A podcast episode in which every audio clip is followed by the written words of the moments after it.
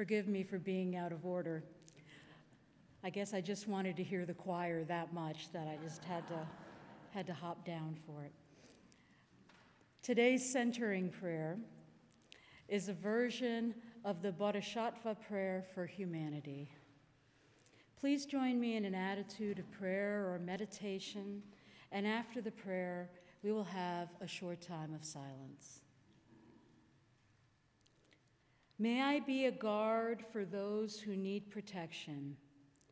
When I seek protection, may I find it and share it.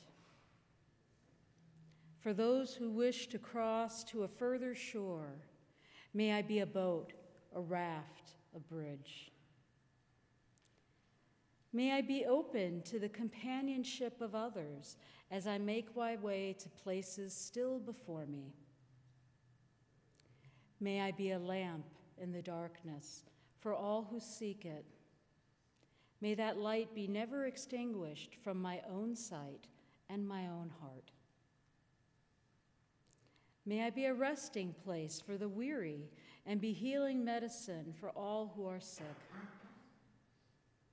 May I know the salve of, of others for my own afflictions, whether of the body or of the mind or of the heart. Where others see scarcity, may I see a vase of plenty, a tree of miracles. As part of the boundless multitudes of living beings, may I bring sustenance and awakening, freedom from sorrow and may I delight in our common existence. Holding most tenderly those with broken hearts, let us sit together in stillness for a period of seven breaths.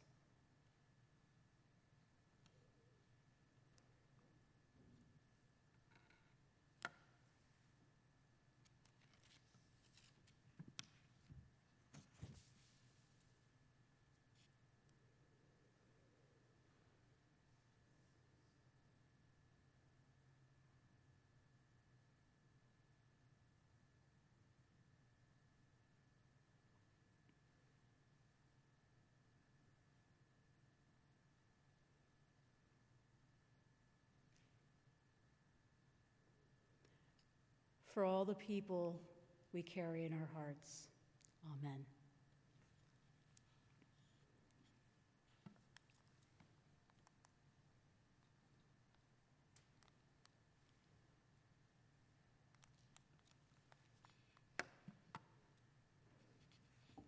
Gratitude practice as a way of living is summed up well by the refrain from our hymn. From you Together we share, and from this we live.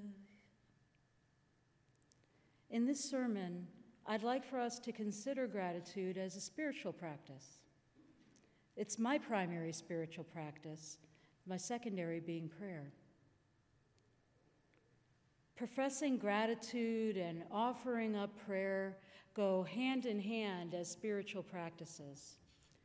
First, one identifies those things that have brought ease and beauty to one's life, or those things that make us sad or even angry. And then one offers up something words, a song, burnt offerings, in recognition and thanks for all one has received. There is value in all that we receive positive, negative, or neutral. It's our perspective that matters. I had a friend once who used to say, with some sarcasm, It's all perfect, Michelle. I just can't see the perfection from here. I'm reminded of Leonard Cohen's song, Anthem, which speaks to the heart of this message. Ring the bells that still can ring. Forget your perfect offering. There is a crack in everything. That's how the light gets in. The trick, as I see it, is finding our way to being thankful for the cracks in everything in our relationships, our bodies, our world. Because once we do find our way to gratitude, our lives are transformed for the better by its alchemy, as Melody Beattie frames this transformation in today's reading. This spiritual path of gratitude practice has become particularly important to my work as a hospice chaplain, both for myself and for the folks I serve. We chaplains and our congregants, which includes all the staff at facilities as well as my patients and families, we live with trauma on a daily basis. I think this spiritual discipline is useful for anyone who is a trauma survivor. In the broadest sense, as who among us here has not endured trauma in their lives at some point? Living in our cities, we endure trauma regularly through the violence that permeates everyday life in large ways and in small ways. Gratitude in hospice means living into the paradox of life and death. Gratitude for being alive today, in this moment, knowing that the next day or the next moment may be otherwise. We know not the day or the hour, says the Christian Bible in the Gospel of Matthew. But even folks of other theologies know this fundamental paradox in their very bones. It is old wisdom, one reflected in the falling leaves, whose beauty we appreciate for the brief time they are here before they decompose and transform into compost, the cycle of life continuing ever onward. In hospice, we learn to have gratitude for the tiny things people can do, like patients opening their eyes to gaze upon a loved one, or out a window opening onto a sunrise the precious moment of a new day dawning, and the privilege of being alive to experience it. I have gratitude for actions like a patient taking my hand while I sing hymns with them or pray aloud for them. Indeed, the Shaker hymn we sung today speaks truth. What a gift it is to be simple, tis a gift to be free free of expectations, and the ability to be receptive to what another being wishes to give us, to hold out our hands and gently receive with love whatever we are given someone's jo- love, someone's joy, pain, anger, sorrow, kindness. I have often said that when people are dying, we who support them should remember that we are not there to really give them much beyond our presence and our love. We are there to receive from them whatever they wish to give away before they transition, before the Spirit moves them. When we can receive their gifts, whatever they are, with gratitude and with reverence, we are blessed with grace and with growth precious gifts in and of themselves. My patients and I practice gratitude for our bodies, divine and natural, a product of star stuff, atoms, the common denominators of the universe. Each of us has a body, and it is beautiful in its complexity aesthetically lovely in the way the parts make up the whole. We may practice gratitude for the lessons the body teaches us, patience with our inevitable limitations, tenderness for our gentle flesh and feelings and thoughts, wonder at the variety of sensations we experience gratitude for the complexity of our minds, our consciousness, the ways in which we are capable of such deep intellectual understanding and spiritual understanding or reckoning. This practice is a ministry of a kind, a ministry to the self, Self care and self love are indeed holy acts. We may practice gratitude for the difficult things, from inconveniences to physical or spiritual pain, not because some self help guru or sacred text tells you that it is what you must do to attain happiness or joy, but because these things are part of our lived experience and are fragments of our wise person training.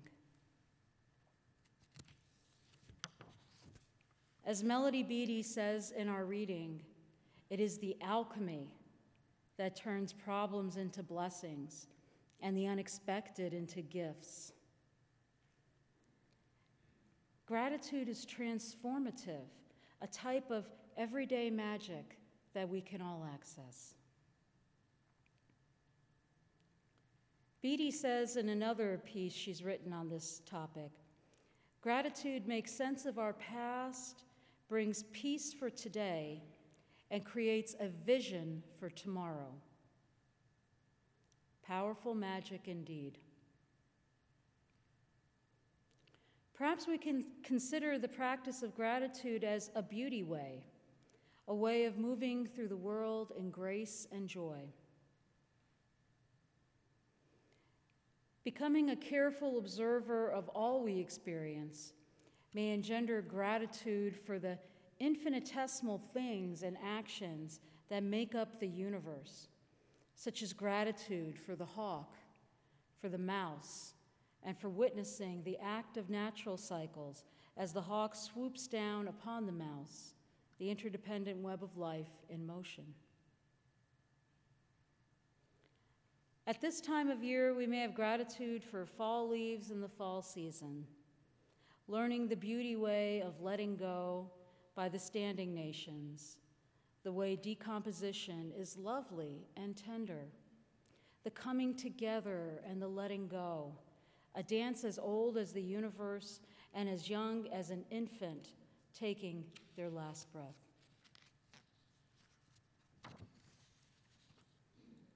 Gratitude is a blessing to us and to the world, and a gratitude practice can be a way to bless the world. Again, the line from our hymn resonates From you I receive, to you I give. Together we share, and from this we live. We can, with practice, find fragments of hope and beauty, love and joy in a world fraught with violence at every turn.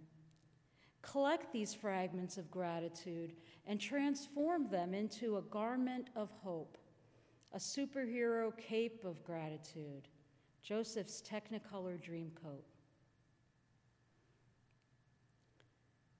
The reminder that it takes all of us to make it is issued frequently in our faith by our leaders, which means that we are all in this life together and each of us is interdependent on the rest of our human family to survive and to thrive.